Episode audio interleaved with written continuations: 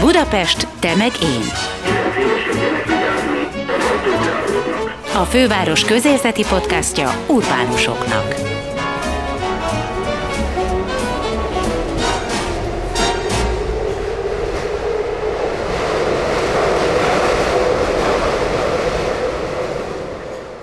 Sziasztok! Ez itt a Budapest te meg én podcast. Benne Gellért Gábor és Máj Tamás kollégáim nevében is köszöntelek benneteket, és kívánunk kellemes karácsonyi ünnepeket, boldog új évet mind a hárman.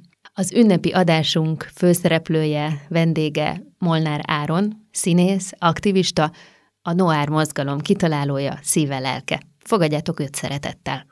Vajdaságból származol, és bár nagyon fiatal voltál, amikor átjöttetek Magyarországra, de kíváncsi vagyok, hogy van-e emléked a, így az évvégi ünnepekkel kapcsolatban, hogy a karácsony, a szilveszter, hogy ők mennyire ünneplik máshogyan Szerbia? Tehát nem a, kint élő magyarok, hanem a szerbek. Arról van emlékem, hogy amikor a karácsony eljött a mi életünkben, a családunkban, az milyen emlékek özönlenek el ilyenkor, és mert tényleg előözönlenek a, ezek a csodálatos kalandok. Nálunk úgy néz ki egy karácsony, és ez gyerekkorunktól kezdve ez tényleg mindig így volt, hogy összeül a család, egy óriási nagy asztalhoz, tényleg mindenki ott mindenki együtt van, és ilyenkor nálunk a tradíció a sóban, vízben bableves, így készül a bableves, a, és utána jön egy vere, vere. sóban, vízben bableves? Aha. én, én még nem készítettem. Úgyhogy ezt... Ja, erről, csak a nevével hatnizol. hús van benne? Nincs benne hús egyáltalán. Egy, nem, nem, nem. húsmentes. Nem, hús, húsmentesen, igen, igen. Nem az én kajám. Nem. Én, én is szeretem a hús, de azért mérsékelnünk kell, de erről majd később. A, és aztán utána pedig jön egy nagyon érdekes szokás, ez úgy néz ki, hogy alma, dió, fokhagyma, méz van az asztalon, és mindegyiknek megvan a maga jelentése. A dió, és természetesen ilyenkor ezt mindig elrontom, és ezt az én csodálatosan meg, csodálatos nagymamám, aki már nincs köztünk, mondta el mindig az asztalnál, az ómama, hogy a dió az a, a családnak az összetartását jelenti, az alma az az egészség, a méz az, az édes élet, a, a, és ilyenkor szokott jönni, és a fokhagyma, Egyma. és olyankor mindig mondja a, az ómama, vagy mondta az ómama, hogy hát az az egészség. De mondtuk, hogy de az alma. Ja, akkor a, és akkor elkezdődik egy ilyen káosz a családban, hogy akkor előről még egyszer, és addig tunkolod a mézt, a diót. Hát ilyen nagyon, nagyon szép, és utána pedig jön a... De várj, és kiderül a végén, hogy mi a fokhagyma? Rá fogok kérdezni idén is. Ja, nem jut eszedbe. Szerintem az biztos ilyen ördögűző, nem? Nem, a szomszédot azt távol tartja, én azt tudom. ja, igen. De sajnos, sajnos idén is rá kell kérdeznem, és utána jön a, a mákos tészta, amit a nagyapám csinált mindig, és, és én mm, régen, most sem, de régen igazán nem szerettem a mákos tésztát, és én ezt nagyon-nagyon hosszú ideig nem mondtam el. Azt hiszem 17 éven keresztül nem mondtam el, azért, mert tudtam, hogy ez tra- tra- családi tradíció, stb., és a hugom imádja egyébként a mákos tésztát, és ezért az történt, hogy egyszer valahogy nem tudom, tehát a tinédzseri őszinteségem kibukott belőlem, és mondtam, hogy én nem szeretem a mákos tésztát, és ezért a nagyapám megkegyelmezett nekem egy csodálatos ember, az ótata is mondta, hogy akkor csinál neked diós tésztát, amit ugyanúgy nem szeretek, de, de a gesztus maga olyan csodálatos volt, hogy nem mertem a diós tésztát, viszont akkor édesapám és a hugom iszonyú boldogok voltak, mert hát ők a mákos és a diós tésztát is, is szeretik. És akkor már arra rá se kell kérdezni, hogy hogy lettél színész, mert, mert az arcodat meg tudtad csinálni, mikor eléd rakták a diós tésztát. Na, ez finom lesz. Ez, igen, ez, ez, ez, volt, ez volt, és kérdezték, hogy finom, ízlik, mondom, nagyon, nagyon, persze a hugom tudta, hogy nem ízlik, és a hugom úgy csinálta, hogy irámos, és mondom, na mi van, ízlik? Áron, ízlik? Szivatott. Úgyhogy gyönyörű szép tradíció ez, és aztán utána pedig Elmegyünk. De, de most lehet, hogy én vagyok tudatlan, hogy ez, ez, ez abszolút a ti családotok tradíciója, vagy ez, ez valóban valami déli szokás? Szlá, a, szokás? Nem, csak a, nem csak a mi családunkban fordul elő ez, a vajdaság szerte ez elő előfordul, Aha, tehát hogy különböző családoknál, igen, úgyhogy... Ez, ez... És akkor az a szomorú vallomás az benned marad, hogy senki nem lő a levegőbe. A... Én, igen, erre voltam kecsén. Tudod, van ez a sztereotípia, hogy a szervek össze-vissza lövöldöznek, főleg szilveszterkor persze, de hogy igazából minden ünnepen. Az a helyzet, hogy ez valóban egy létező dolog. Foci meccs alkalmával főleg. Tehát, hogy a, a góloknál, amikor például ez megtörténik, akkor de, val, val, valóban volt ilyen, hogy néztük a foci meccset, és akkor kint a, a, lehetett hallani a nagyapámik lakásában ültünk, és kint lehetett hallani, és eldurranak. de Golyko, Golyko Mitics, ez nem, nem szerb volt? De, dehogy nem. Akkor ez, tehát akkor van valami, valami vérségi dolog, nem a vadnyugati életérzés, és a, nem tudom, Hát, de, Ezen iszonyatosan gondolkodtam, hogy, hogy ezt fogom hogy összekapcsolni? Fogod ezt összekapcsolni? Hát mert hogy ugye nem, mert hogy azt képzeled, hogy kint a sarkantyúban, és, és és levegőben. levegőben. Hát tök mindegy, hogy benne a Vinetú vére csörgedezik. Igen, Vagy igen, más tudom. Van, abszolút van. És egyébként van ilyen, tényleg van, tényleg lőnek, a, lőnek föl az égbe, ez egy, ez egy valódi, valódi megtörténő dolog. Esküvőn is előfordul, való igaz, és uh, góloknál, vagy akár szilveszter alkalmából is megtörténik. És te ortodox uh, istentiszteleten voltál valaha? Nem. Nem. Ó, ó, ó, ó, várjunk, csak a, a, az a helyzet, hogy Isten tisztelet, nem, nem, nem, Nem is így voltam. mondják? Nem, nem, nem, nem, én nem voltam, nem voltam. Uh, azt tudom, hogy ö, egy barátomnak az esküvén voltam, ahol viszont ortodox szertartás szerint volt a, a mennyegzőjük, Mhm. úgyhogy az nagyon szép volt. Jó, mert akkor biztos más szokásaik vannak, de akkor ez, ez, ez négy évesen még nem Erről nem tudok. realizáltad, mert ugye kb. annyi voltál, amikor átjöttetek. Igen, igen. Viszont segítettél nekünk, mert ezt a karácsonyi ünnepkört most letudtuk. Abszolút. És... És Mert hogy te vagy a karácsonyi adásunk, tehát Vagy a karácsony.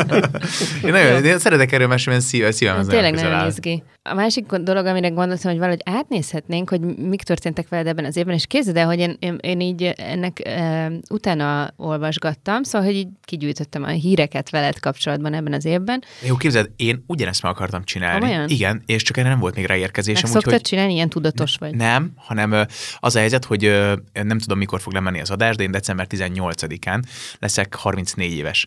És a születésnapomra egy évvel ezelőtt, amikor 33 voltam, akkor 33 követőt kértem ajándékban Noárnak, a mozgalmunknak. Azóta úristen, hát nagyon sokkal többen vagytok. Bocsánat, nem követőt, hanem támogatót. Ja.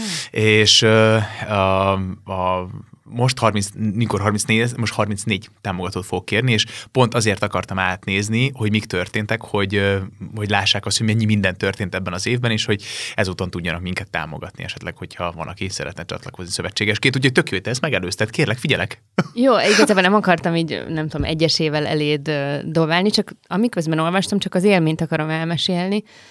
Arra jöttem rá, hogy ez, szóval, amit te megéltél csak ez alatt az egy év alatt, az olyan három-négy embernyi sztori szerintem 365 napra legalábbis. erre, erre szokták azt mondani, hogy ügyes.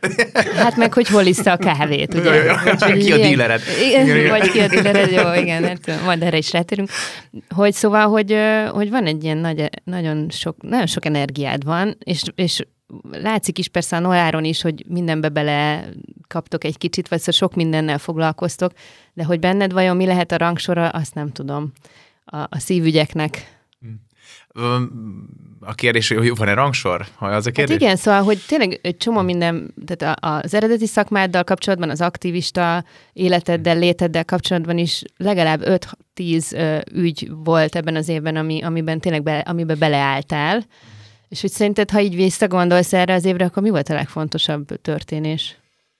Aktivistaként a legkeményebb ügy az az iskolának a gyűjtése, ami most volt. Örökbe fogadtunk egy iskolát, ahol képzétek el 300 kilométerre Budapesttől van egy iskola az ukrán határ közelében.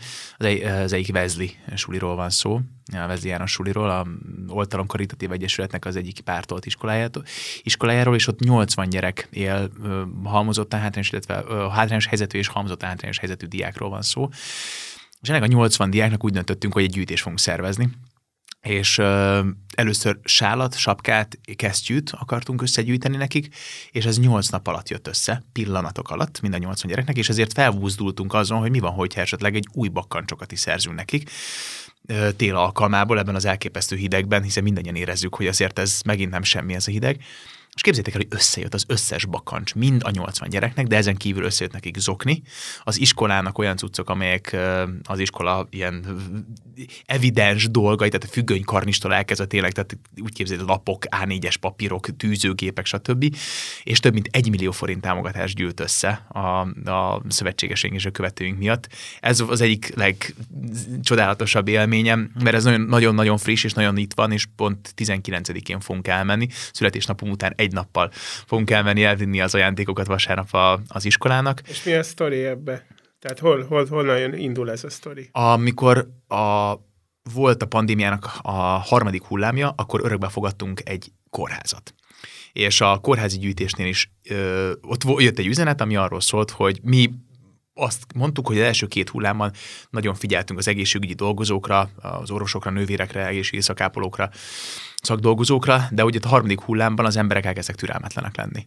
És azért döntöttünk úgy, hogy mi azzal szeretnénk segíteni, hogyha van olyan kórház, akinek valamire szüksége van, mi azt szeretnénk a mi követőink között megkérdetni, hogy hát tud valaki segíteni. És lámlám lett is erre, jött egy üzenet, ami azt volt, a következőképpen szólt, ezt ti most komolyan gondoljátok? És visszaírtunk, hogy igen, halálosan komolyan gondoljuk, és jött egy A4-es lap egy kórháztól, amiben hát így ne tudjátok meg, tehát hogy ö, tényleg figy, itt is tűzőgépek, ö, mappák, ö, vérnyomásmérő, tehát olyan ilyen egészen döbbenetes dolgok ö, nem voltak ebben a kórházban. Hát nem CT-t kértek Hát igen, tehát igen, tehát ilyen, ilyen, ilyen tényleg de egészen döbbenetes dolgokat, és mivel ez nagyon-nagyon jól sikerült, ez a gyűjtés, és annó ezt megelőzte még a Hős utcai pandémia második hullámában való toxikomák konyha, ahol Szabó Győzővel és Lendvai Zoli séffel együtt csináltuk a Toxikomák Konyha című projektünket, amiben 6 héten keresztül, 5 héten keresztül vittünk ételt a Hős utcába. Ezért igazából ez volt a harmadik ilyen lépcsőfoka az iskolának a gyűjtése, úgyhogy ez kérdésedre ez a válaszom, hogy így. De honnan szereztétek a súlytők is jelentkeztek? Volt egy, ö, nem, nem jelentkezni lehet, tehát mi választottuk ki az iskolát, az csodálatos önkéntes koordinátoraink, akik tényleg zseniális munkát végeznek, ők ö, több száz iskolát néztek végig, és ö, az egyik leghalmozottabban hátrányosabb iskolát választották ki, így esett erre az iskolára a választás, ami egészen döbbenetes, hogy nem mondhatjuk el az iskolának a nevét, képzétek el, mert most egy olyan országban élünk még egyelőre, ahol például az önkormányzat keresztbe telt ennek az akciónknak, hogy ne jussanak el az iskolákhoz ezek Jön a cuccok. De miért? Azért, mert azt mondják, ezt már is mondok egy példát erre, amikor a Független Diák Parlament csinált egy gyűjtést Budapesten, nem vidéken, Budapesten, egy iskolának, ahol nem volt kréta és WC papír és iskolai számítógép, akkor ők megérkeztek az iskolai krétával, WC papírral és az iskolai számítógépekkel, amit összegyűjtöttek, és ezek után, mikor ezt megtudta a klik, hogy ott egy gyűjtés zajlik, akkor nem engedték be a Független Diák Parlamentnek a, az aktivistáit az iskolába, és annak az iskolán ki kellett adnia egy nyilatkozatot, hogy minden rendben van, és hogy nem hiányzik semmi. Tehát hazudnia kellett az aktuális helyzetükről. És ugyanez megtörténhet ezzel az iskolával kapcsolatban is, hogyha esetleg kiderül nyilvánosan, hogy melyik iskola ez, ugyanez megtörténhetett volna a kórházzal is, hogy meghiúsul az akciónk.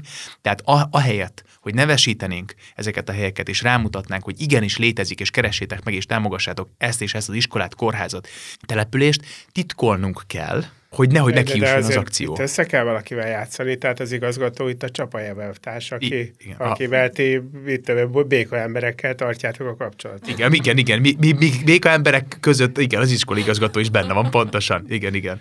És figyelj, amikor így az van, hogy a kollégáid, akik, ha jól tudom, egy ilyen 8-9-en vagytok, ilyen, ez egy szűk, de intenzív munkát végző kör a Noir csapata, végignéznek több száz címet, és egyet kiválasztanak, akkor nincs az embernek a szívében egy ilyen üresség, hogy úristen, ott van 499, aki ugyan erre lenne szüksége.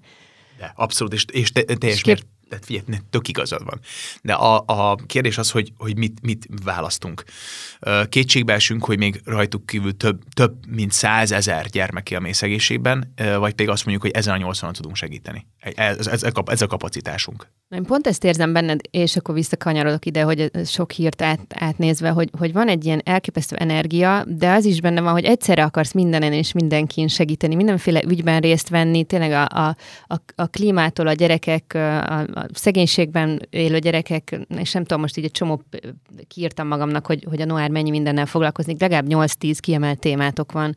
12. 12, na, lehet még több. És, és nyilván, ha most így... itt, ül, ez a jegyzet nem stimmel. Itt, itt ülnél egy órát, és hagynánk, hogy gondolkodj, akkor még másik 12-t biztos lelkesen így ö, kitalálnál, hogy, hogy ez, hogy ez a sok felé szakadás, ez nem kontraproduktív, hogy nem lehet egy vagy két intenzíven vinni két, egy-két ügyet, hanem inkább sok felé szétszakadni? Abszolút értem a kérdésedet, és ez nálunk is fölmerült. Viszont a, a Noárnak az az ügye, hogy neked legyen egy ügyed. Aha. Ezért mi kínálunk 12 ügyet. Van egy VTC nevű képlet, azt jelenti, hogy válasz egy ügyet magadnak. Mi a T benne? Tájékozó az ügyel kapcsolatban, és cselekedj az ügyért. VTC. És ennek az a képletnek az a, mi ugyanígy dolgozunk uh, itt van 12 ügy, és most neked kínálunk valakit, most nem feltétlenül neked, csak mondjuk a hallgatók közül, aki mondjuk azon gondolkozik, hogy ő nagyon szívesen kivenni a részét az ország alakításában és a közügyekben, akkor mi kínálunk 12 ügyet. Ott van a honlapunkon is, ott van a Facebookunkon, az Instagramon, de főleg a honlapunkon, a www.noir.hu-n. Kiválaszthatsz magadnak egy ügyet. Megnézheted a hozzátartozó klippet, ami elképzelhető, hogy berúgja a lelkednek az ajtaját. Azt mondja, hogy szeretnék cselekedni.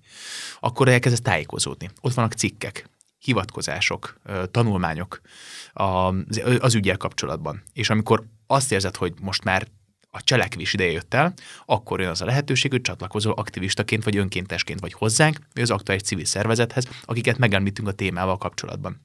Mi nekünk nem az a feladatunk, hogy törvényjavaslatot nyújtsunk be a klíma és ökológiai védelem szempontjából a magyar parlamentben, hanem az a feladatunk, hogy azokat a civil állampolgárokat, akik ma Magyarországon élnek és szeretnének aktivizálódni, ügyeket kínáljunk nekik, és ezeknek az ügyeknek a mentén cselekvő állampolgárokká tudjanak válni. És ez egy működő struktúra? Tehát tényleg jelentkeznek hozzátok emberek? Milyen Abszolút. számban? Abszolút. Tehát most ö, ö, 200 önkéntesünk van, ami egy nagy kérdés, hogy ez amikor az aktivitás most jönni fog, például az, a választásoknál, ami a mi egyik fő szempontunkból a szavazat számlálás lesz. Az egyik legkardinálisabb kérdés, hogy mennyi ember tud mondjuk a Noár delegálni, vagy összegyűjteni arra, hogy elmenjenek az emberek szavazatot számlálni, akkor fog kiderülni, hogy ez valóban me- mekkora szám.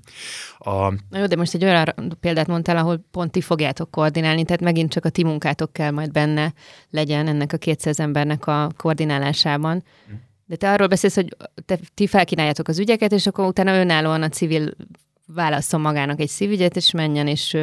Igen, de... Tehát én erre vagyok kíváncsi, hogy a, a, ez működik? Vagy most akkor befejezheted persze a másik választ, csak hogy, hogy akkor erre hozzál még példát, Léci. Amikor a kórházi ügyet nézzük, akkor nekünk van egy pandémia nevű topikunk, amihez hozzátartozik az, hogy készült egy szám, ti vagytok a hősök, de egy szám csak egy eszköz, és mi azt kínáljuk, hogy a következő lehetőség, amit tehetsz, az, hogy ebben a gyűjtésben részt veszel. Eljutatod a kórháznak az, a cuccokat, az adományokat, vagy ha ezt nem tudod megtenni, akkor támogatod a kampányunkat, innentől kezdődik az aktivizmus. Tehát azt is fel kell fogni, hogy az anyagi támogatás ugyanúgy aktivizmus, mint megvenni egy tűzőgépet, vagy egy bakancsot.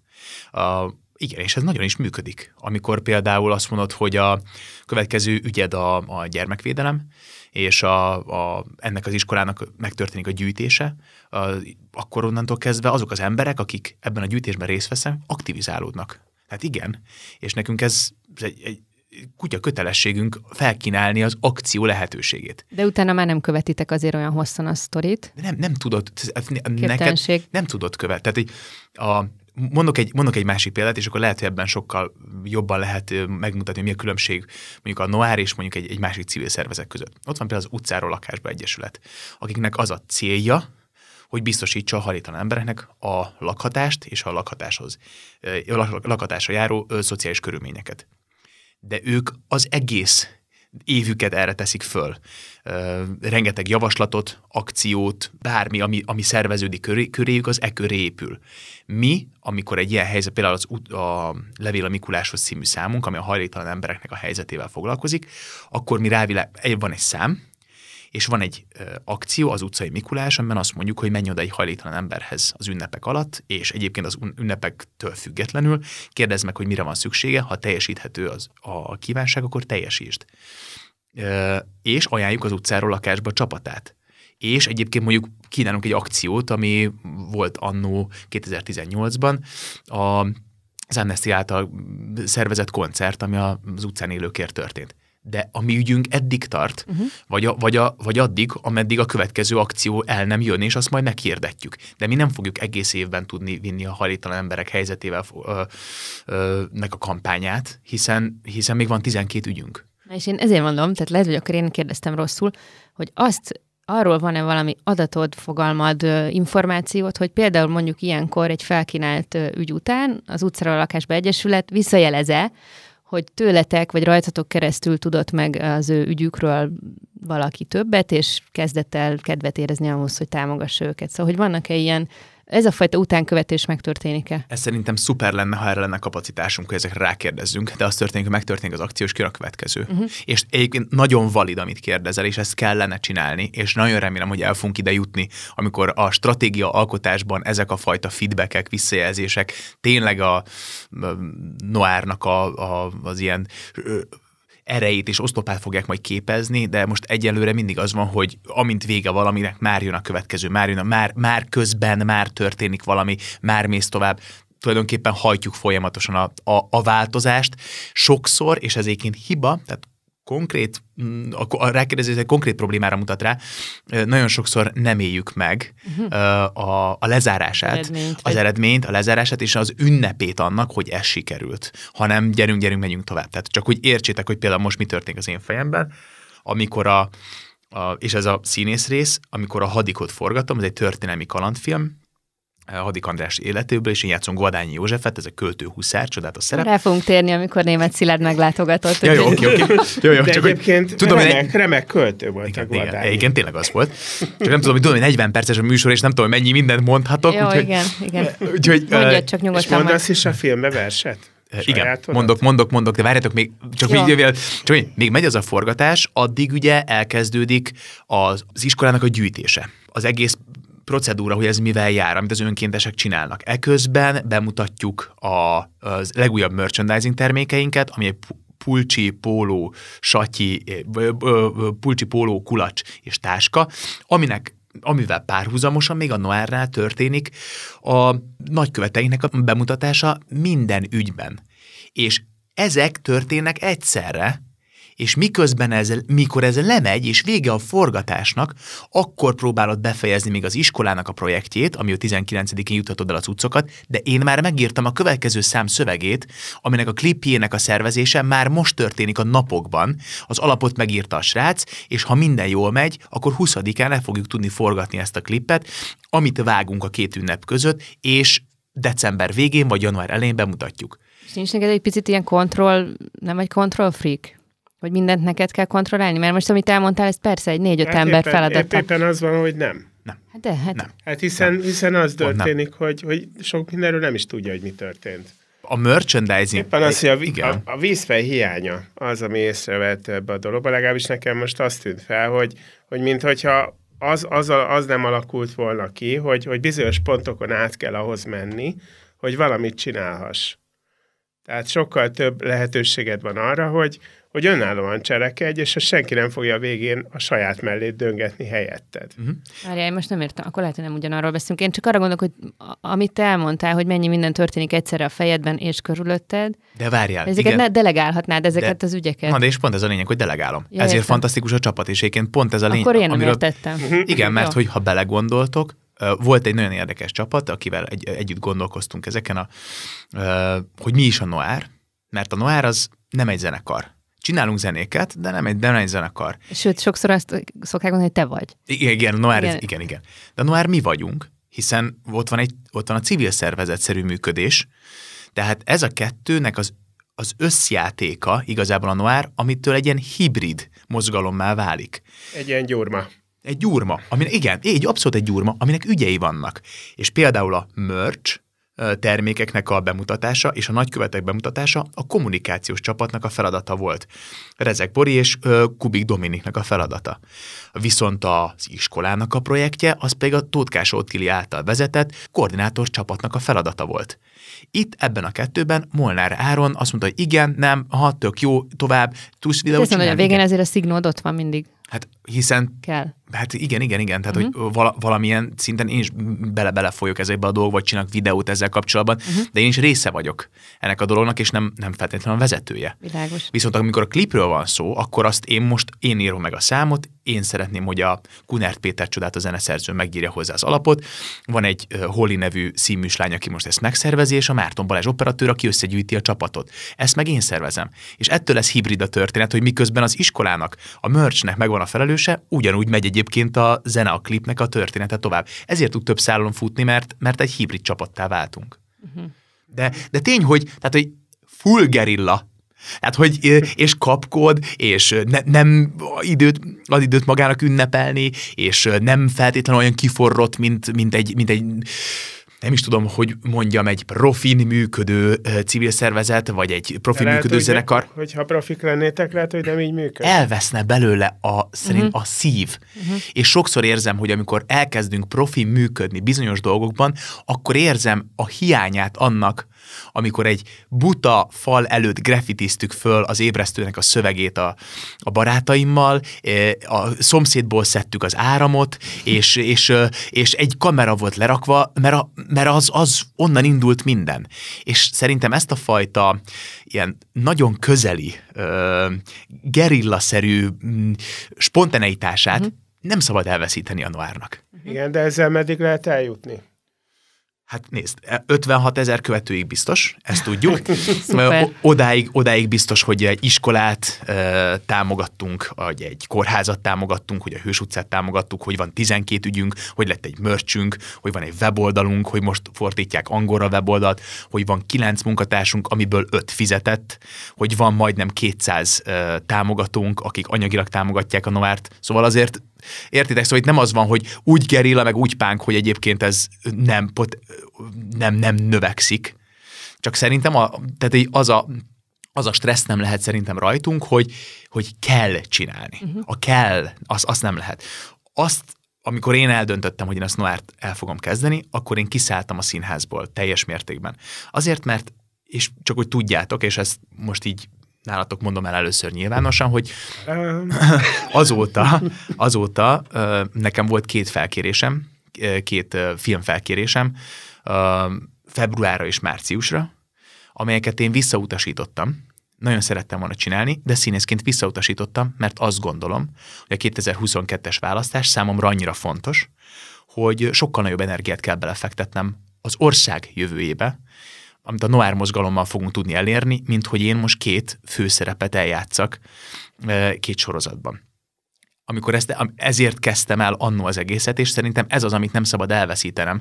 Mert ha most én azt mondom, hogy ja, persze, elvállalom, akkor egzisztenciálisan rendbe leszek, vagy lesz egy jó jövőkép, hogy ez nagyjából meddig mehet. Nem maradsz Év... a szakmában. Ben maradsz a szakmában. Felszínen maradsz. Éveken Igen, keresztül tudsz szervezni. Dóriát, ki, ki akar egzisztenciálisan rendbe lenni? Nem, bámulom, hogy, hogy mert annyira jó, hogy vannak ilyen fura madarak, mint te, mert hogy a többség azért úgy képzelget ilyen dolgokat magába, csak mind, de szerintem olyan sokan vagyunk, akik így megmaradnak maradunk a tervezgetés szintjén, és ez a cselekvésre való képesség, ez vajon honnan, vagy mi ez benned, szóval, hogy, hogy ez, ez, ez, ez nagyon irigylem, megmondom őszintén. Igen, de, de azért ebben az is benne van, hogy, hogy én mindig, hogyha, hogyha téged valaki kritizál, akkor mindig azt szoktam mondani, hogy az a baj benned, hogy, hogy nincsenek kétségeid. Nem lehet látni rajtad, mert tudod, én, én magamat, mikor látom, akkor mindig elmondok egy mondatot nagyon nagy hittel, aztán utána eszembe jut három ellenérv, amit aztán, ugye, és akkor onnantól kezdve végem van. Rajtad ez nem látszik. ez az, jó. Figyeljetek, valami nagyon fontosat szeretnék itt most eloszlatni. Nekem csak kétségeim vannak. Na jó, de mégis megléped a dolgokat. Azért, mert a, a, az aláírásom úgy néz ki, hogy egy M betű, egy A betű, és az A betűbe visszahúzom a, a vonalat, az ékezetet. E, és most Jelen, ez, ez mit jelent? Az, hogy hát most nehéz podcastben ezt elképzelni, írjatok le a kezetekkel egy M betűt, utána egy A betűt, és az ékezetet ne, ne hagyjátok abba az írást, csak húzzátok vissza az ékezetet rá Aha. az ára. Ez azt jelenti, hogy egy, most ez podcastben nehéz, nem? De értem. Igen, egy karika, az, hogy folyamatos önvizsgálat Aha. történik, folyamatos kétségek. Tehát, hogy képzeld el azt, hogy minden egyes leírt soron mondjuk egy számban, az, az kérdőjel számomra, hogy vajon valide, jó-e, megsértek ezzel valakit, a Noár tagja egyet fognak ezzel érteni, a követőknek rendben lesz ez, stb. stb. stb. És aztán rájövök, hogy ver, ver, ver, ver, ez engem nem érdekel. Nem feltétlenül érdekel. Engem a változás érdekel. És akkor mindig visszajön ez a fajta, mm, ez ilyen értsétek jól, hogy egy ilyen színészi magatartás, hogy az embert, hogy szeressék. Az, em, az, az, főleg a Vixi... Nem csak színészi. Főleg, igen, de a, ez a Vixinádban nagyon sokszor Persze. találkoztam ezzel, hogy, hogy, hogy a, a gonoszt is úgy játszod el, hogy téged szeressenek. De, de hogy, de hogy szerintem ez egy baromi... Jó, ez tényleg jó duma volt. Igen, de hogy, de hogy ez rossz attitűd. Tehát, Aha. hogy a rosszat úgy kell eljátszani, ahogy van, a komplexitásában, de ne úgy, hogy szeressenek. És nekem nem azzal kell foglalkoznom, hogy ezek, a, ezek most veszítünk-e követőt ezekkel a sorokkal, vagy szerzünk követőt ezekkel a sorokkal, hanem tudunk-e változást elérni, be tudjuk-e rúgni a lelketek ajtaját. És amikor, igen, még most is minden alkalommal kétségeim vannak, hogy, hogy ez jó lesz-e a szám, jó-e az alap, el fogunk-e tudni jutni a suliba, mit nem kommunikáltunk jól, elég dolgot tüntettünk-e fel a weboldalon, stb. stb. Ez egy folyamatos Igen, de ez önvizsgálat. az egyik fele, de mondjuk az is, benne van az is a dologban, hogy mondjuk az ember változást akar, de sose lehet abban biztos, hogy a változás, ami eljön, az, az jó lesz neki, erre gondolt-e? Tehát egy csomó ilyen van. Igen. Tehát ebbe, Igen, ebbe, de pont ebbe is ezért vannak mi csomóan nem lépünk. Ő meg lép. És én meg ezt szeretném tudni, hogy a nem lépés és a lépés között mégis mi visz át. Megmondom, és ezt pont, de azért tudom meg, megmondani, karakán, hogy megmondom, mert hogy Mert te megteszed. Nincsenek kétségei. Nem, mert gondolkoztam rajta nagyon sokat. És ezt pont tegnap fogalmaztam meg, tegnap volt az aranymedál díját adó. Igen, És Gratulálunk. Köszönöm, igen, mert én kaptam a legjobb férfi szerep, vagy a férfi színésznek a díjat 2021-ben, ami azért Ja. menő, mert közönségszavazás volt, és amikor ennek a beszédén gondolkoztam, fogalmaztam meg egy nagyon-nagyon fontos ügyet és gondolatot, amit talán, mm, talán lehet, hogy ez válaszod a kérdésetekre. A, a, a, a naív és a, az optimista közötti különbség. A naív, ő tapasztalati élmények nélkül hisz, és megy előre. Az optimista viszont a rengeteg csalódás, tapasztalt csalódás dacára megy előre. Uh-huh. És ezért tartom magamat optimistának. És a, van egy mondás, ez egy Nobel-díjas író mondta, hogy a pessimista embereknek gyakran van igaza, de az optimisták változtatják meg a világot. Mert bár tudod, hogy vannak kétségeid, csalódtál rengetegszer, önvizsgálatot tartasz, és kétségeid vannak saját magaddal kapcsolatban, akkor is, ha van egy célod, ami a változás felé visz, akkor is csinálod. És a saját pessimizmusod vagy önvizsgálatod nem visszavet, hanem a következő ügyeidben épít és próbál jobbá formálni, próbálja az ügyedet még komplexebbé tenni. Tehát beleépíted, de a cselekvéseken keresztül, amiben tuti, hogy lesz kudarc, tuti, hogy lesz, amit rosszul fogsz csinálni, száz, hogy a pofára fogsz esni, de abban a pillanatban, hogy, hogy fölkeltél, kicsit helyraktad a törött orrodat, és tudsz tovább menni, abban a pillanatban az a fajta tapasztalat, amit szereztél, az beépül a személyiségedbe. Uh-huh. És ezért, ezért izgalmasabb cselekedni. A Sergej Popovics, aki a, megbuktatta annó Milosevicsék forradalmát az otpor mozgalommal Szerbiában, ő azt, mes- azt mondta, nagyon jó mondás, az, az ő tesója mondta azt, hogy ö, mennyivel jobb majd arról beszélni, hogy mit tettünk, mint arról beszélni, hogy mit nem tettünk. Ebben igazad van, de azért van, van erre egy másik történetem. Tudod, mikor mondják, hogy valakinek, hogy menjen előre, ezt lökje félre, mit tudom én, micsoda, harcoljon, és akkor azt mondja a végén a mester, hogy és most fordulj meg, és nézd meg, mit csináltál. Tehát azért ez is itt van. Tehát, hogy az ember bármit is tesz, annak utána következményei vannak, és lehet, hogy utána azt mondod, hogy most pofára estem, de lehet, hogy nem csak te esel pofára, hanem, hanem pofára esünk. Persze, benne van a pakliban. Benne. És szerintem ezt vállalni kell. Ezt kell vállalni. De ez annyira baromi okay. jó, tehát érted? Tehát, hogy igen, de hogy szerintem, amikor a csalódás az az egyik legkomplexebb ilyen katalizátor az életemben. Mert nem jó élmény, de amikor csalódsz, egyedül maradsz.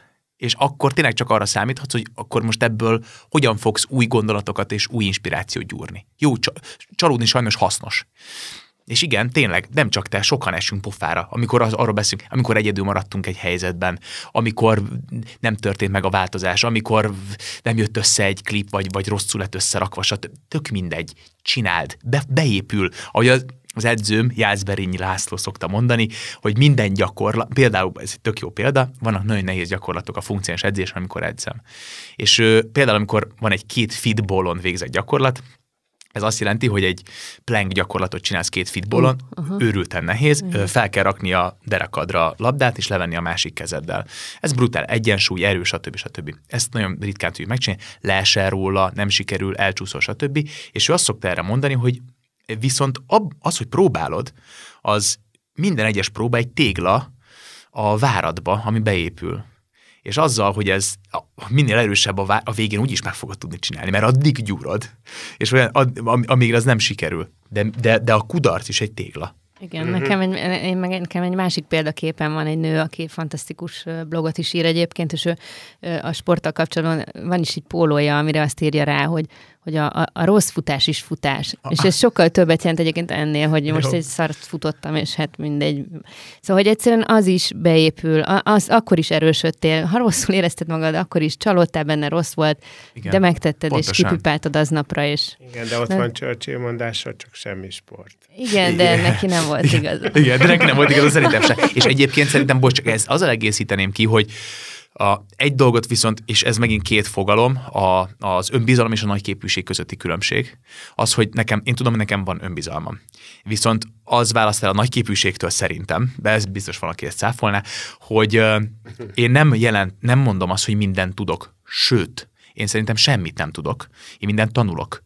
Tehát például a, a rossz futás, az egy tök jó példa, hogy igen, rossz futási futás, viszont az a következő lépésed, hogy akarsz-e jobban futni, jobb technikával futni, a lépésedet javítod le, a, a talpletételedet, a kéztartásodat, tehát hogy mert értem a példát, csak Igen. az, hogy az benned kell legyen, hogy nem elégszem meg azzal, ahogy most futok, hanem nekem jobbá kell válnom. Tehát én nekem jobb szövegeket kell írnom. Tehát például én ráírtam Messenger a Funktastikus nevű rappernek, nem tudom, ismeritek-e a Funktastikus. Szerintem ő Magyarország legjobb rappere, vitathatatlanul a Giotin. Finoman szólva. Igen, ö, igen. Ö, tehát, hogy a Funktastikus ő egy olyan ö, guillotine rap technikával rendelkezik, ami tényleg levágja az emberek fejét. Tehát egészen döbbenet. És azt gondolom, hogy az a fajta rap technika, amit ahogy ő ír, én írtam neki, hogy én szeretnék tőle tanulni. Tehát nekem ez nem... És ez tanulható? De, hát nagyon remélem. Tehát nem, ez nem ciki neked. azt gondolom, hogy van az az egy százalék, amikor már nem tanulható. Figyelj, figyelj, de akkor hadd jöjjek rá. Tehát hadd legyek ott, mondja el a funkasztikus, kicsit mutassa meg a szöveghez, hogy van, mint van, jöjjek rá, írjam én is meg, és ne sikerüljön. És mondjam azt, hogy hát ez ennyi, ez nem fog sikerülni. De, de, de a gyakorlatban hadd essek pofára. Értem. Viszont azt, azt akartam tőled kérdezni, hogy, hogy most mondtad, hogy éppen két főszerepet dobtál vissza, és igazság szerint azért ebben, a, ebben azért bejátszottál egy-két főszerepet. Ez mindig azt szokták mondani, hogy azok az emberek, akiknek ekkora pofája, mindig megy, mindig mondja, az előbb-utóbb nem kap semmit. Te megkapsz. Ez miért van? hát ez, Szerintem azért, mert nem vagyok szarszínész. hát ez, ez, ez, ez... Jó, jó, jó. De hát, lássuk be, hogy... Ezt nem sérted meg a Gábor, szerintem nem, nem úgy akartam nem, nem, Tudom, nem. hogy nem így ja, akartam. Nem, nem hát tudom, figyelj, de... miért, miért szerinted jó színészek nem, nem kerülhetnek hirtelen vákumba? Én értem, mit mondasz, igen. Nem, hogy... fú, tök, tökre értem, tökre értem. Én azt gondolom, hogy, hogy nagyon jó színészek nem, nem kapnak munkát, de azt, azt is fel kell fogni egy ilyen helyzetben, hogy ma Magyarországon, és ez egy nagyon aktuális példa volt most nemrég az életemben, egy fiatal srácot figyelmeztet egy kommunikációs vezető, hogy ha interjút ad, akkor bár tudja, hogy ismer engem, ne beszéljen rólam. Ne hülyeskedj. De igen, ne ez, ez ma 2021 Magyarországa. A Hír TV és az Origo nem írja le a nevemet a hadikban, mint főszereplőt, mint csak Szalma Tamás, Tria Zsoltot, és igen, azokat az embereket írja, akinek egy-két napja van a filmben, Molnár Áron nem írják le ez, ez van, ez valid. Az, az mennyire vicces lesz, ha mondjuk téged kiretusálnak belőle. Az hát, egy tök érdekes Lakátról? film lesz. Nem, hát, az nem fog menni. Az nem, hanem hogy a, igen, nagyon, nagyon, nagyon sok munkám van benne.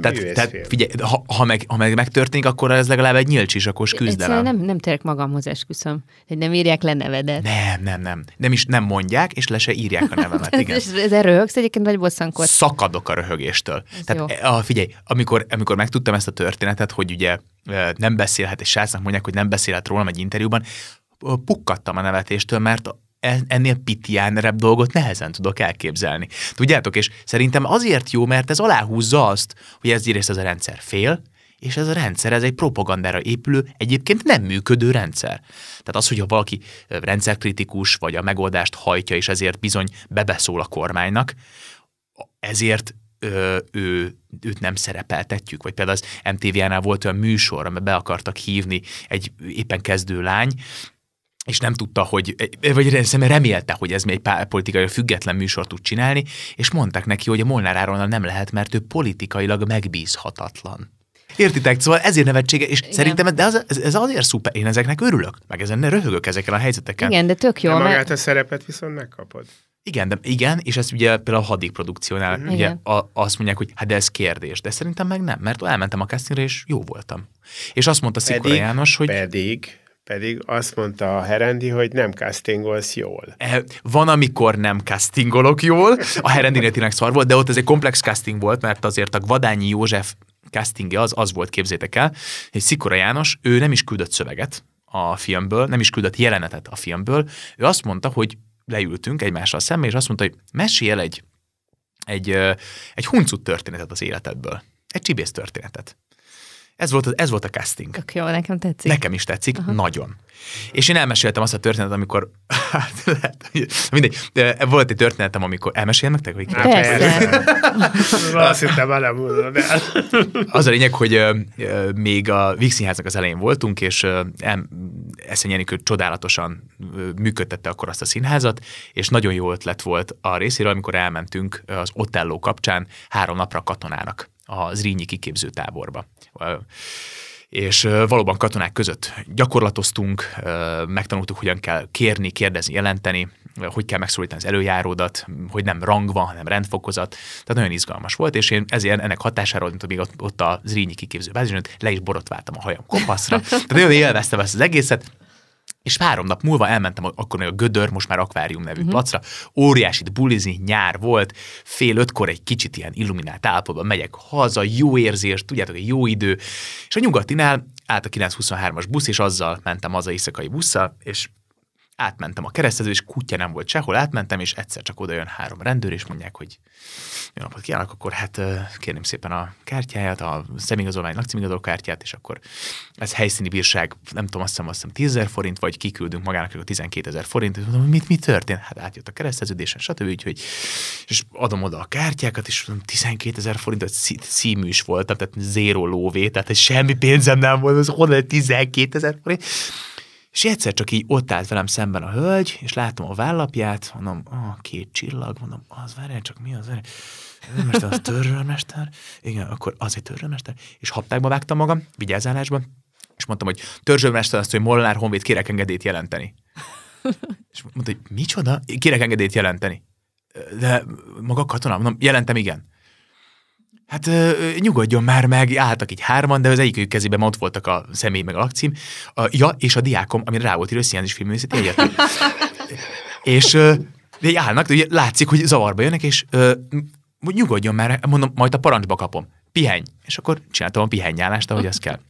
És kérdezték, hogy hát mit csinál, mit csinálsz kint? De mondom, ne, Mert egyből elkezdenek tegezni ilyenkor? nem, nem, először magáznak, magáztak. Igen? Magáztak végig, csak akkor Amikor kiderül, hogy katona vagy elkezd... én, mag, én magáztam őket végig, Aha. és akkor ők pedig feloldódva, kér, hogy mit csinál? Ja, mondom, ne, ne haragudjatok, mondom, itt voltam bulizni, mondom, tök kínos, mert a Zrínyi kiképzőbázison van, vagyok most, és mondom, ott tanulok, és mondom, ez über ciki lesz, hogyha ez most ez, ez, ez kiderül, hogy ez, ez én engem most elkaptatok, hát ez, ez engem tényleg, hát, és így lát, látom a, hölgyön, iszony jó fej volt, így, hogy így kezd így kicsit így, kér, így elkerekedett, bizonytalan, és akkor így hátrafordult, elvette a kollégájától a kártyákat, a kártyáimat, így visszaadta, azt, visszaadjuk, elvégre kolléga lesz. És kézzeljétek is visszakaptam a kártyákat, és így úsztam meg. De ügyes vagy. Így úsztam meg. Nagyon nagy mázli volt. Úgyhogy innen is, voltak. És hogy kell tegyük hozzá. elköszönni ilyenkor? a, hát igazából ott elkezdtem vagánykodni, mivel tehát az történt, hogy ezen felbuzdulva mondtam, hogy Túljátszottad a és szerep. Nagyon súlyosan, meg hát mondom, tehát nem voltam teljes mértékben józan, ezért az volt, hogy azt mondtam, hogy elment az éjszakaim, és mondtam, hogy, mehetnék veletek még itt, mondták, hogy nagyon jó fejek voltak, persze, és akkor elkezdtem ilyeneket kamuzni, hogy a rendőrökkel. Az rényihez. elkezdtem, nem, nem, nem, és elkezdtem ilyeneket kamuzni, igazából százados vagyok, az elképzelhetetlen, hogy százados legyek ennyit, de hogy, hogy az történt, hogy ö, ö, valami verekedés miatt lefokoztak, és akkor érződött rajtuk, hogy itt van, mit beszél az, hogy kicsit így elkezdtem, elkapattam magam, úgyhogy e- ezúton, ha esetleg emlékszik erre a történetre a, a, a csapat és az rendőrhölgy, elnézést szeretnék kérni, és nagyon szépen köszönöm, hogy megúsztam ezt, és tényleg ez nagyon-nagyon tisztelem a munkásságukat. És ezzel felvettek a filmbe egyébként, ezzel a sztorival. Igen, és ez ez, és ez volt a, és akkor a János nagyon röhögött Hát ezen. nagyon, hát ez hihetetlen. Nagyon, nagyon, nagyon röhögött, meg ezt elmeséltem, meg mutattam neki egy kártyatrükköt, hogy szerintem a vadányi az ilyen tud ilyen kártyatrükköket, és én is tudok kártyatrükköket, meg ugye ez, ez egy csibész. Tehát Javaljának, miért tudna ő kártyát? Azért, mert a Gvadányi képzeld el, hogy ő nagyon nagy játékos volt, tehát hogy ja. Amellett, hogy Szerencsejátékos is négy, volt? négy nyelven beszélt, ö, gimnáziumot végzett, ami akkor ritka volt. Ugye ő nemes családban élt, ő gróf volt, és emellett ö, latinul írt verseket, és 18 évesen ö, bevonult katonának, mert a nagyapja is katona volt a Gvadányinak. Ugyanúgy, ahogy egyébként nálunk is így volt a családban, képzeljétek el, az én nagyapám is lovas katona volt, Úgyhogy amikor ő kiderül, a nagyapám most azt 94 éves, és amikor elmeséltem neki hogy ezt az egész történetet, akkor kinyílt nála is a story csap, és elkezdett mesélni, Jó. hogy éppen meséltem neki, hogy mondom, képzeld, nagyapám, mondom, éppen most tanulom a digitelést, ez azt tudjátok, mit jelent? Kicsit se. Nem. A, amikor vágtában ö, odafutsz a ló mellé, megfogod a trükknyerget, dobbant a szét a lábaddal, és a vágtából fölugrasz a lóra. Ez És ezt nektek kellett csinálni a filmben? az a helyzet, hogy nekünk ez tilos volt csinálni, csak én addig-addig gyakoroltam titokban, a, amíg a Gulyás Zoli, a kaszkadőr szakértőt ki nem hívtam erre a próbára, és mondtam, hogy nézd Zoli, én ezt tudom, és nagyon szeretném én csinálni a forgatáson, és mivel tényleg hónapokon keresztül gyakoroltam, ezért én fogom csinálni a filmben, képzeljétek el, jó. úgyhogy jól megcsináltam. És amikor elmeséltem ezt, akkor a nagyapám mond, épp mondta neki, hogy képzeld el, most éppen Jigitet tanulom a... a, a Mi az had- első betű? D, j, j, egy J? J, Jigit. Aha, Jigit. Aha. Akkor azt mondta a nagyapám, hogy a Jigitet, na képzeld, Áron, én így törtem el a lábamat. Nagyon megnyugtató volt. És túl vagy ezen a jeleneten? Igen, igen, és baromi boldog vagyok, és képzétek el, hogy ö, nagyon sok olyan jelenet van ebben a filmben, amit, ö, amit én nagyon szerettem volna belerakni a Gvadányi részéről. Ezek csata jelenetek, lovas trükkök, mert hogy, és szabjás küzdelmek, mert hogy az a helyzet, hogy én 10-11 éve hallgattam, hogy a Cserhalmi így, a Cserhalmi Hát igen. úgy a filmben. Én azt szeretném, hogy a következő generáció 10-11 éven keresztül hallgassa, hogy a, A Molnár így, a. Molnár úgy. Igen, szóval van benne jiggy trükk, van olyan, hogy csinálok egy ollózást, ami azt jelenti, hogy mozgás séta közben megfordulok a nyerekben, és hátrafelé A beszélek. Magyar Zoltán is tudja. Igen, igen. Na jó, de én három hónapja lovagolok. Meg ez egy, meg Nem ez egy lovaglóló. De, de, de, de igen, az egy lov. De mondom, tehát három hónapja. Tehát hogy én, nem, én előtte nem lovagoltam egyáltalán. Mi a színbűn nem kellett? Nem volt kötelező Nem, már sajnos nektek? nem, és szerintem ez baj is. De volt, voltak olyan évfolyamok, én úgy tudom. Abszolút, abszolút. Az előttünk lévő évfolyam, mi pont akkor kerültünk oda, amikor egy ilyen nagyon revelatív mozgás technikát talált ki az akkori mozgás tanszék vezető Ladányi Andriánben. Voltak nagyon izgalmas dolgok, például a boken, ami egy fakarda való küzdet, ez egy japán harc, vagy a néptánc keverve a kortás tánccal, tehát ezek barom izgalmasak voltak. De a lovaglásra Tai chi, karate, igen, de ezek kimaradtak, és szerintem ez Hát most már vannak majd, hozzá. lesznek nagy költségvetésű történelmi magyar filmek, abban sok lo- lovaglásra lesz szükség, gondolom is. Figyeljetek, szerintem egyébként, és ez, ez egy ez, ez tök jó, hogy erről beszélünk, hogy szerintem ez kell. Ez jobb és baloldaltól tök független. Szerintem az, hogy, hogy vannak történelmi kalandfilmek, és azok kapcsán, tehát az, hogy az Egri csillag az utolsó történelmi kalandfilmünk, amiket meg lehet nézni, egyébként csodálatos, de hogy de hogy Jézus Márián. Tehát, hogy most 2021 Nagyon egyetértek veled, szerintem. Sajnos kicsit itt lebecsülöd a honfoglalást, pedig az is volt. Ja, Vagy, igen, vagy a honfoglalás, igen, oké, oké, akkor a honfoglalás, de hogy mégis, ha belegondoltak abba, hogy mennyi, tehát hogy oké, vannak a Marvel szuperhősök, de a magyaroknak is megvannak a Marvel szuperhősei. Tehát az Aquaman, az a, a, a búvár kund. De Értitek? nem kell ennyire elrugaszkodni, mert tényleg tehát az amerikaiak minden piszlicserék kis amerikai történelmi fordulatból csináltak már egy Persze. heroikus, nagy vásznú, ezért nem tudom milyen filmet, mi is tudnánk, és én nekem is mindig fáj a szívem, hogy miért És nincs még egy a- Petőfiről, miért nincs Tehát még a egy... Vadányi az tök jó fej. Nagyon jó De fej. várj, és beletetted végül a kártya trükköt? Képzétek el, nem, mert költségvetés hiányában, tehát egy, egy csomó dolog lett belőle kihúzva. Uh-huh. Volt benne lóztatás, ami egyébként tényleg ilyen nagyon csodálatos kép, amikor tényleg, nem tudom, a 80 huszárt láttátok de abban van is, amikor Dunát átúszák, a, és itt is akartak egy ilyen, Jó. csak az rettenetesen költséges uh-huh. ö, jelenetek kerültek ki belőle, de én van olyan jelenet, amit beleraktam a, a filmbe, mert nagyon-nagyon fontos volt a Galányi ö, szerepfelődés szempontjából. Uh-huh. Tehát, hogy mert a filmben szerepel Szabó Győző is, és nekünk van egy nagyon különös viszonyunk a Győzővel, egy nagyon a filmben. Egy nagyon, Ja. brut, nagyon súlyos ellen, ellentétei vagyunk egymásnak, pedig egy ő száz gyalogos, ugye, én pedig huszár kapitány vagyok ö, lovon. És ebből majd meglátjátok a filmben, szül, szülnek, nagyon komoly konfliktusokat szül, és ezt valahogy meg kellett dramaturgiailag támasztani, de most nem spoilerezek. És én, amikor én készülök egy filmre, akkor én az egész forgatókönyvet ismerem. Tehát, hogy tudom azt, hogy képzeljétek el, van egy táblázatom, amit csinálok, amiben ki, beírom, hogy mert nem kronológiában megyünk, hanem össze-vissza veszünk föl jeleneteket, de van egy táblázatom, hogy melyik nap a Gvadányi hol tart éppen most összeveszett ezzel, azzal, ezen már túl van, ott meghalt az a lova, ott a... a, a... Várj, de erre, erre nem szokott a rendező figyel, figyelni, hogy felkészíti a színészt a jelent Szerintem előtt? nyilván, csak, ne, csak te még plusz. jobban. Nekem, ne, engem az, az csak boldogsággal tölt el, ha a rendező is rendelkezik ezzel a tudással. Uh-huh. De mhm. nekem személyesen úgy kell Fontos. oda mennem arra napra, hogy mindent tudok. Mindent tudok a szerepről és a viszonyairól, és hogy hol tart. Tehát elképzelhető, hogy most ő épp azzal foglalkozik, az ágyú épp nem dörren el, és közben a drón ö, repül el, és ö, három statiszta meg rosszul tartja a fegyvereket. Én ezekre nem, nem figyelhetek, hanem nekem azt kell mondani, hogy de nekem itt az orromon kell legyen egy sebb, mert tegnap este verekedett. De szuper, mm. tök jó. És egyébként a Godányi az egyáltalán jó katona volt, én ezt se tudom. Brutális. Hát ő, ő nagyon jó lovas volt, nagyon jó lovas volt, nagyon jó kartforgató volt, verseket írt, és a kártyatrükk szempontjából az volt, hogy amikor kihelyezték, tehát amikor tényleg, amikor a Berlin megsarcolása volt, tényleg ott harcolt Hadik András mellett, aztán utána őt kihelyezték uh, különböző helyekre, ő volt hadik fogságban is, tehát hadik fogságban. Beépült a film. Igen. hadik fogságban? Igen, szóval különböző helyeken volt, és az marha érdekes az ő történetében, hogy aztán őt, őt kihelyezték, uh, áthelyezték egy helyre, ahol ő aztán ott bulikat, bálokat szervezett, szerencsejátékokat, kártyázott, csajozott, tehát hogy nagyon nagy világi életet élt. Uh-huh. És tábornoki pozícióban uh, halt meg, amikor, amikor meghalt. Egyébként, amikor így túl benne vagy így egy ilyen filmben, és tényleg megvan a táblázatod, mész végig, mindent tudsz, akkor mondjuk a toxikóma, az, az hol, hol van már a fejedben? Ez, egy ilyen, ez már csak egy emlék, uh-huh. vagy ez még egy élő dolog? Tehát ugye a film és a színház között pont ez a különbség, hogy én holnap fogom játszani az ügynök halálát, amit az őrkényben játszunk, én a Biffet játszom, és ott játszom, mint Gálfi László, aki egyébként az osztályfőnökünk volt igen, a színműn, de tök szép, hogy ő játsz az apukámat ebben a darabban, ez mindig ilyen hidegrázós történet. Ez, ez sajnos a Biff az, az, a, az a fia az igen. ügynöknek? Igen, igen, igen, ő a fia, igen, ő a, a lázadó fiú, akit az apja semmire nem tart. Uh-huh. E, és nagyon érdekes az, hogy, hogy a, most, ahogy beszélgetünk, vagy mondjuk reggel, amikor fölkeltem, benne van a fejemben a, a, az az előadás. Igen. Nem arról szól a történet, hogy készülök rá, stb., hanem tudom azt, hogy ez vár rám. Mert az egy nagyon nehéz szerep.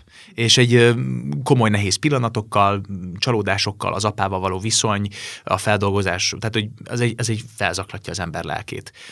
E, az előadás előtt két-három nappal már benne van a fejemben, hogy ez, hogy ez jön hogy ez itt van. Itt lesz, és ki... Akkor valahogy úgy készül a igen. szervezeted is, meg le... az agyad? Igen, a lelkem, a testem, finom, így készülget rá. Kész, hm. készülget rá. A toxikománál az az egészen csodálatos, hogy abban a pillanatban, hogy kimondják azt, hogy vége, és utolsó csapó, és gratulálok mindenkinek, és óriási taps történik, te már nem leszel jobb. Te már nem leszel rosszabb. Olyan leszel, amit addig leraktál az asztalra. És nekem nem kell már többet gondolkoznom azon, ez a film varázsa, uh-huh. hogy neked aznap egy lehetőséged van az a nap, amikor felveszik a jelenetet, hogy ott tényleg tökéletesen úgy csináld a dolgod, ahogy szeretnéd. És ezért... Jó, de hát a filmnek attól még utóélete van. Ér, de nem kell vele törődnöm, hogy jó leszek-e vagy sem.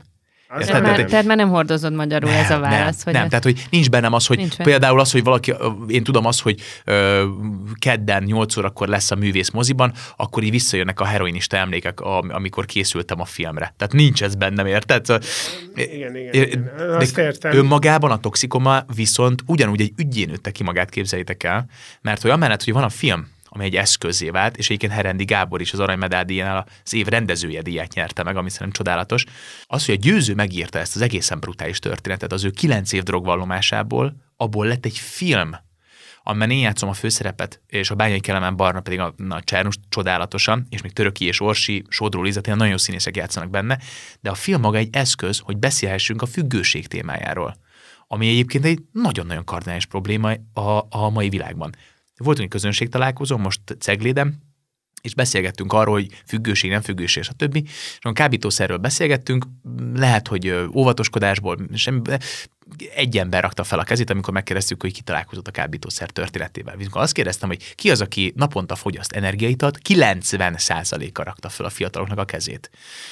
Úgyhogy az itt van És az életünkben. egyet. És nem egyet. Persze. És, és ne, igen, tehát hogy az nagyon itt van az életünkben a függőség kérdése. A toxikoma ezért egy marha jó eszköz, hogy erről beszéljünk. És ezért volt baromi jó kaland, amikor a BRFK-val kitalált, aki BRFK kitalálta, hogy 400 diáknak levetítik a toxikomát, de azt megelőzve van egy egészen brilliáns ö, ilyen preziük, ami tanároknak, diákoknak és szülőknek szól, külön három prezi, ami magáról a drogfüggőségről szól. Uh-huh. Tehát ez zseniális. Uh-huh. Az a prezi után a győző beszélt a saját élményéről, levetítettük nekik a toxikomát, és a toxikoma után volt egy közönség találkozó. Tehát így lett egy, egy ügy magából a toxiból. Úgyhogy ilyen téren nagyon is foglalkoztat, és nagyon is számít, amikor kapunk egy olyan üzenetet, hogy azt mondja egy 17 meg egy 16 éves lányok, fiúk, hogy megnéztük a filmet, és ennek hatására biztosak lehettek benne, hogy nem fogunk a szerhez nyúlni, sőt, a spanoknál most nagyon téma ez a dolog, úgyhogy mindenképp el fogjuk őket vinni, mert nem szeretném, hogyha ők használnák a baráti társaságunk. Tehát eszközként használják a filmet arra, hogy akár elrettentsenek, vagy akár beszéljenek az ügyről. És neked mi a függőséged? Sport, a mozgás és a közügyek. Igen, mert, mert, mert ezt szokták mondani, hogy, hogy függőséged mindenképpen van, csak az döntheted el, hogy mi. Igen, ez tényleg így van. Ez tényleg így van. Ez az egész színházas díj, ez neked, ez tulajdonképpen egy ugródeszka, te úgy veszed most már ahhoz, hogy az ismertséget, amit ezzel megszereztél, felszív magadba, hangosabb tudjál lenni, és azokra az ügyekre felhívd a figyelmet, amik fontosak szerinted? Tehát, A- hogy, hogy hosszú távon ez lesz? Nem, ez már az. Oké, már, okay, és igen. mi a célja? Mi lesz a vége, úgy Minél- értem? A végcél, tehát, hogy végül egyszer csak majd politikus lesz Molnár Áron? sincs. Vagy Nem, mi nem, lesz? nem, nem, nem, legyen minél több követője a Noárnak, legyen több, minél több aktivistája és önkéntese, legyen minél több támogatója, és éljünk egy szabadabb és nyitott országban, mint amilyenben most élünk. Oké, de hogy te neked mi lesz a foglalkozásod mondjuk tíz év múlva? Aktivista és színész, ugyanez. És ez a két dolog kéz a kézben jár egymással szerintem. Tehát, Tehát hogy nem a, mondasz le teljesen az a szakmádról. Eszem ágában sincs, imádom csinálni. Jó. Tehát, hogy ez, ez a szívügyem. Tehát, hogy én, én, tehát én, én, én az, én, az én legesleg fő vágyam, tehát az lenne a legitárisabb, hogyha a Noár összes száma elveszíteni az aktualitását. És azt mondanák, hogy mit ugyan, már, milyen baromságokról beszélsz, tehát itt- tényleg ebben éltetek?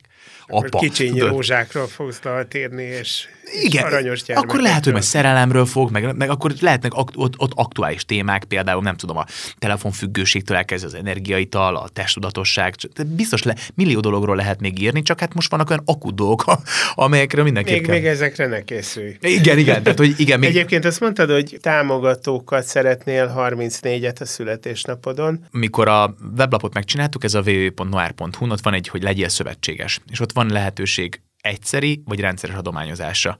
Ha a 34 támogató most 2021-ben csak annyi, hogy akár 500 ezer forinttal hozzájárul ahhoz, hogy a Noir tudjon működni, már zseniális. Tehát, hogy itt tényleg már az, az fantasztikus. Ö, a, Milyen költségvetésre lenne szükségetek szamekkorára? Hát van három kategóriát különböztettünk meg.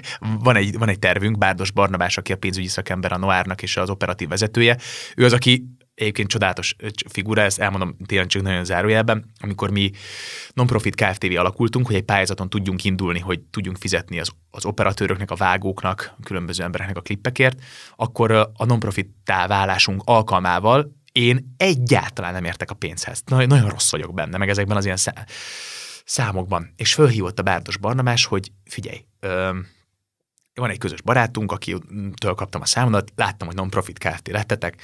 Árod, én úgy gondolom, hogy te ehhez nem értesz, én viszont ehhez nagyon értek. Én nem tudok csatlakozni hozzátok aktivistaként, mert, nem, mert én már egy idősebb ember vagyok, nem fog tudni elmenni ki cipőket vinni ide-oda, viszont ebben tudnék segíteni, hogy van erre szükségetek.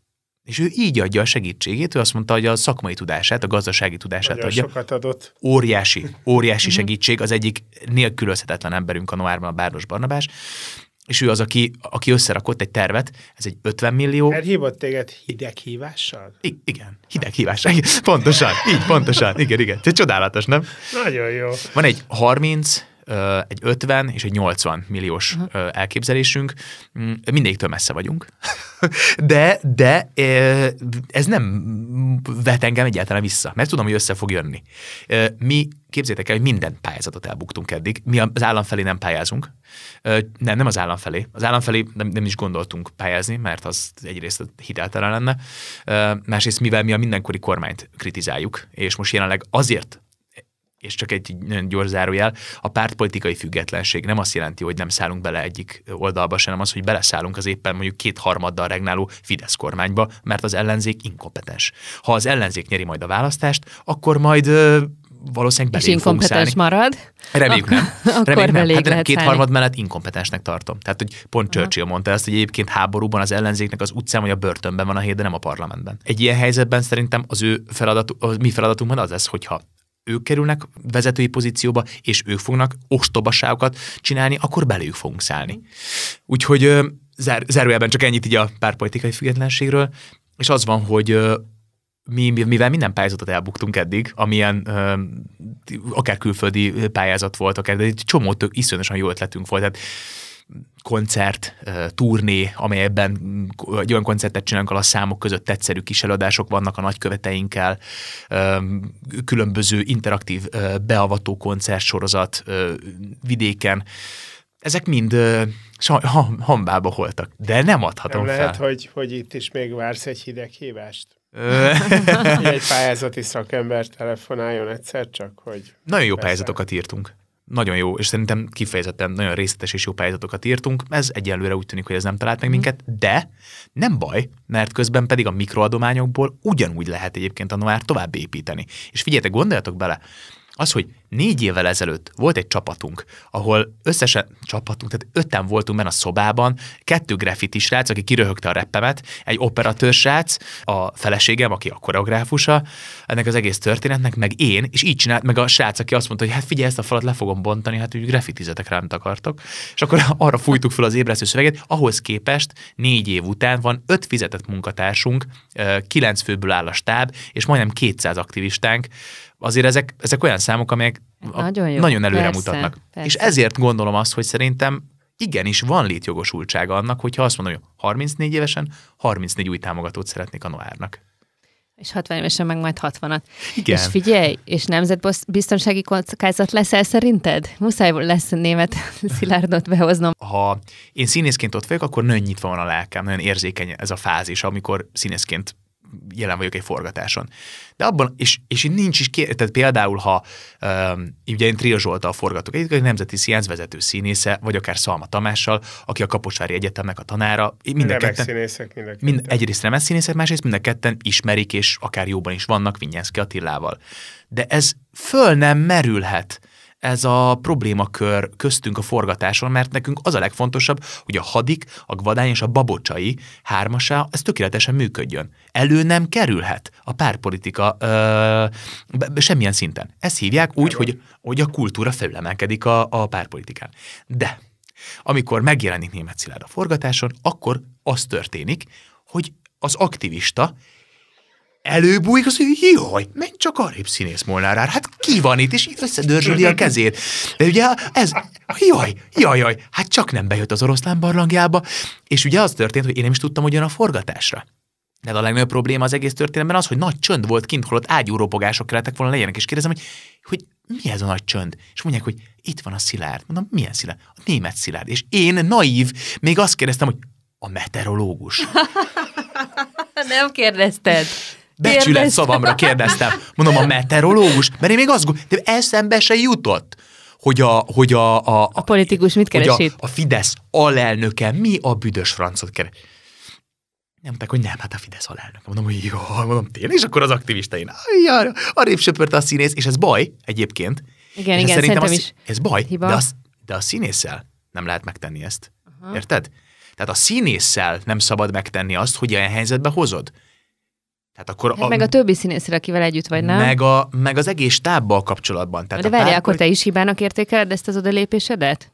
Nem, nem, nem, bocs, bocs, bocs, akkor félreérted. Nem, nem, az odalépésem nem, az, nem, az, az az volt a odalépésem hiba, hogy- volt, hogy miért volt miért ott. volt ott. Igen. Az a hiba. Ja, az, hát az is hiba, persze. Az odalépés, az a az odalépésem az egyenesen arányos következménye annak, hogy, hogy, hogy kijött a forgatása.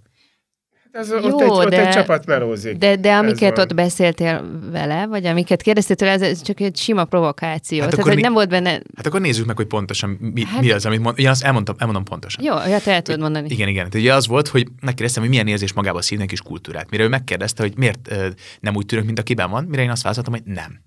Ekkor következett egy nagyobb csönd, és azt mondtam, hogy én ugyanazt tudom magának mondani, mint amit maga mondott, amikor bezárt a Népszabadság. Nem tudom, emlékeztek arra a pillanatra. Hogy amikor, mit mondott arra, nem? De, de emlékeztek a Népszabadság bezárására? Tehát az volt az egyik eklatás példájának, hogy hogyan bombázzák szét a független sajtót. Ezt nem szabad, soha nem szabad elfelejteni. Persze. Erre azt mondta, hogy éppen ideje volt. És én azt, mondta, azt mondtam neki, hogy én is ugyanezt tudom mondani, hogy éppen itt az ideje, hogy megbukjon a Fidesz rendszere. Ebben a helyzetben a következő történik. Én aktivistaként kutya kötelességemnek érzem azt, hogy ha van egy lehetőség, ha előtte van egy mikrofon, akár egy diátadón, akár egy podcastben, vagy akár amikor szembe jön velem egy olyan politikus, aki azt mondta, hogy éppen ideje volt, hogy véletlenül bezár a népszabadság, kutya kötelességemnek érzem azt, érzem azt, hogy igenis szót emeljek, és nem maradjak csöndben ezekkel a szituációkkal kapcsolatban, mert ha mindig csöndben leszünk, az a csönd fogja legitimizálni a következő ilyen brutális lépésüket. Ha felhívod a figyelmet arra, hogy nem, nem barátom, én látom, mit tesztek, és nem fogom elfogadni, és harcolni fogok ez ellen, azok szerintem azok a pillanatok, amikor megakadunk a párpolitikusok torkán. Ne féljünk ezektől a, ezektől a politikusoktól, hogy ne úgy tekintsünk rá, mint valami sérthetetlen, érinthetetlen emberekre, hanem úgy tekintsünk rájuk, mint kép viselőkre, akiknek kép viselniük kell a mi érdekeinket. Tehát, hogy ebben, az, ebben a szituációban nekem kutya kötelességem rámutatni, és nem azért, hogy a német szílet gondolkodása megváltozom, mert nem fog, hanem azok az emberek szempontjából, akik bizonytalanok, nem, nem, nem feltétlenül mernek jó, jó, megszólalni. De, de a bizonytalanságuknak azért van alapja. Tehát te azért azt tudnod kell, hogy mit tudom, most abban a korodban vagy, mint színész, hogy, hogy megvan a kiállásod, kevés a jó kiállású, szerintem kevés a jó kiállású tekorodbeli színész, aki például azt meg tudja csinálni, hogy, hogy fölugrik a lóra és, és elvágtat. Ez van, kevés ilyen van. Tehát neked azért te egy szűk keresztmetszet vagy, de azért gondolj azokra az emberekre, akik nem szűk keresztmetszetek, hanem jó szakemberek, de azért lehet helyettük találni másik jó szakembert. Ha ő kiáll, és ugyanezt mondja, akkor lehet, hogy ő másnap mehet. Szóval ez a tapasztalat. ez velem kapcsolatban nem, nem történt fel. meg. Hát úgy tűnik, hogy de veled, veled ez nem teszik meg. Veled Valószínűleg teszik azért, meg. mert... De mert... ez az, amiről, de bizonyos dolgokról, amikről nem tudunk. Hát bizonyos dolgokról most tudunk, amit elmondtam az imént is nektek, hogy hova nem hívnak, hol, hol nem lehet rólam igen, beszélni, igen, hol nem igen. említenek meg. Csak te nem félsz a következménytől, inkább ez a különbség. Az, de félek. És de nem attól a következménytől, hogy egzisztenciálisan lehetetlenítenek el, uh-huh. hanem attól a következménytől félek, hogy olyan országban fogunk élni, a kúsban fogunk szembenézni a, a saját tükörképünkkel én attól félek, értitek? Tehát, hogy más a félelem faktora. De, de, félek, tökre félek. És tökre félek, hogy úgy fog fölnőni most majd egy generáció, egy ilyen színész csapat, egyébként a Vinyászki Attila képzése alatt, tehát hogy ez is döbbenetes, tehát, hogy, tehát képzétek el, hogy az SFA-n, a Szín és Filmművészetét alapítványnál az egyik tanár, az Operett Színháznak az igazgatója, aki eltussolt egy zaklatási botrányt. Hát el tudjátok ki, tehát, mi, tehát milyen ö, ö, szellemiséget kapnak ott azok a fiatalok. Nekem nekem kívülről meg kell mutatnom nekik azt, hogy van más. És mindig el kell mondanom azt, hogy ilyen ember tanított, és minden alkalom el kell mondanom azt, hogy Vinyászki Attiláig ledózerolták politik, párpolitikai alapon a Színház és Filművészet Egyetemet. És nem azért, hogy áron ez már unalmas, ez soha nem lehet unalmas. Soha. Amíg vissza nem kapja az autonómiát a felsőoktatás. És azért kutya kötelességem nekem mindig megszólalnom. E, én csak attól félek, hogy ezt nem fogjuk megtenni. Uh-huh. Hogy jön egy generáció, aki azért, hogy egy díjat megkapjon, egy szerepet megkapjon, öm, jóban maradjon. egy, ne vagy legyen munkája. Igen. Csöndben marad. Igen. Csöndben marad, nem mer beszédet mondani, amikor lehetősége van, ó, óvakodik a ö, kimondott szavainak súlyától, vagy a kritikájától, én ettől félek. Mert igenis föl kell nőnie egy olyan generációnak, amiben még én is beletartozom, mert én is még növök föl ebben a szakmában, akik amellett, hogy dzsigitelnek a lovon, hogy szabjával harcolnak, hogy leugranak a lóról, hogy heroinistát játszanak el, és három hónap felkészülés előzi meg az egészet, hogy mindent százszázalékosan csinálunk meg egyébként szakmailag, színészileg, százszázalékosan kell aktivistaként is kivenni a részünket abban, hogy egyébként végre a színészeknek egyébként a megítélése és a helyzete elérje ugyanazt a szintet, mint amiről mindig mindenki beszél, hogy bezzeg a latinovicsék. Bezzeg, ők mit csináltak? Folyamatosan kritizálták a rendszert, mindig beleálltak. Akár a színműnek a helyzetében, ugyanezek voltak, ugyanezt csinálták. És ugyanezt kell nekünk is tenni. Bizonyítani a szakmai tudásunkat, megmutatni, hogy az, hogy, hogy bizony, pengék vagyunk, és emellett pedig bizonyítani azt, hogy a csönddel csak legitimizálunk egy rendszert, ami félelemre és vakhűségre épül, és ezért nem szabad csöndben maradnunk. Karácsonyi adás ilyen csegeverás lett.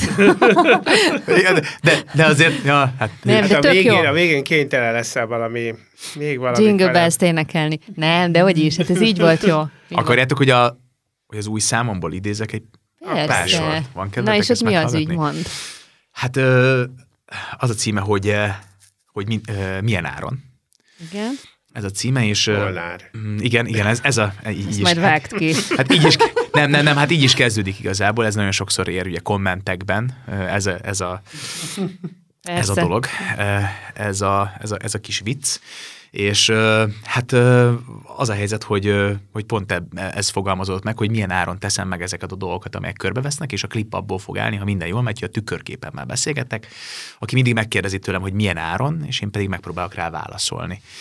És ö, valahogy ö, ilyen, ilyen sorok ö, vannak benne, hogy ö, milyen áron teszel fel mindent egy lapra, gondoltál-e arra, hogy, lesz hogy nem lesz kenyered holnapra? Köszi, ettem eleget, de vannak, akik meleget nem ehetnek, vagy van, ki nem megy csuliba, mert nincs cipője a gyereknek. Milyen áron szólsz be azoknak, akik csesztetnek? Na jó, figyelj, dilettáns nerverzek, hány tagja van a szextetnek? Nem, nem, a szextet nem az, amikor többen szexelnek, az egy hat hangszeres együttes vágod, és ezek kik flexelnek. A szofisztikált szó most túl misztifikált, hogyha helyre akarok tenni egy ilyen szilárd hisztifikát. Szavam penge lesz, bármi jöhet állom, ha tényleg azt kérdezett tőlem, hogy milyen áron. Milyen áron? Tessék hozzám egy kis adalék, túl nagy árat fizetnék, hogyha csendben maradnék. Ez volt a Budapest Temegén podcast, melyet Budapest városarculati cégének megbízásából a Kinopolis Kft. készített. Ha tetszett, kövessétek az énbudapesten.hu weboldalt és Facebook oldalt, s figyeljétek további Budapest Temegén adásainkat. Illetve köszönjük, ha ellátogattok a Kinopolis Facebook oldalára, és megnézitek, meghallgatjátok és lájkoljátok további munkáinkat is. Gellért Gábor és Máj Tamás kollégáim nevében is búcsúzom, Veres Dórát hallottátok.